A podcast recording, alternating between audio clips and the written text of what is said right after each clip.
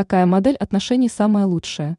Присмотритесь к теории золотого ретривера и черного кота. В 2023 году в социальных сетях часто обсуждалась модель отношений, где один является золотым ретривером, а другой черным котом. Ретривер является заботливым и общительным, черный кот исполняет роль эмоционально закрытого интроверта. Якобы такой союз является крайне удачным, и отношения обречены на успех.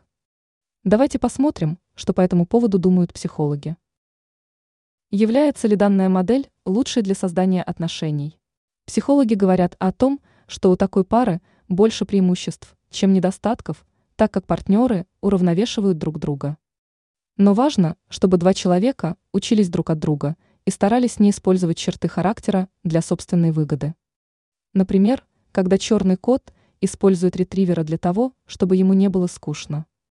В противном случае такой паре будет сложнее искать компромиссы, а различия могут стать причиной разрыва.